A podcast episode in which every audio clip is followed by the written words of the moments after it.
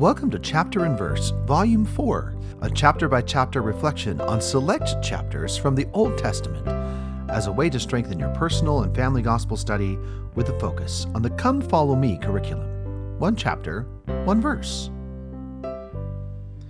My name is Michael DeYoung, and today we have a text based on Deuteronomy 29.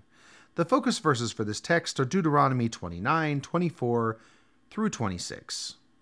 Even all nations shall say, Wherefore hath the Lord done this unto thy land? What meaneth the heat of this great anger?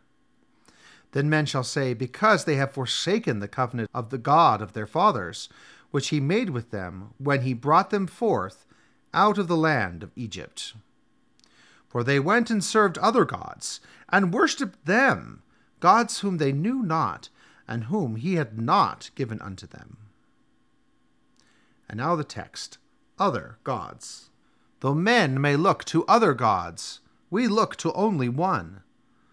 Though many follow cunning frauds, we serve the Father, Son. No God of stone could ever save, nor could the path of glory pave.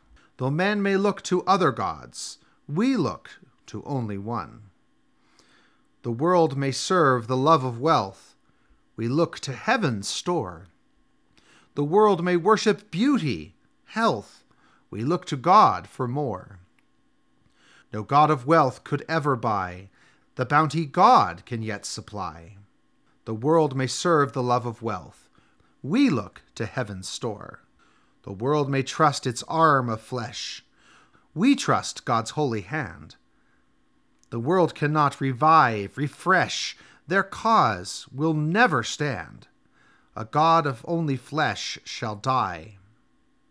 The living God remains on high. Thank you for listening. If you like what you hear, please share.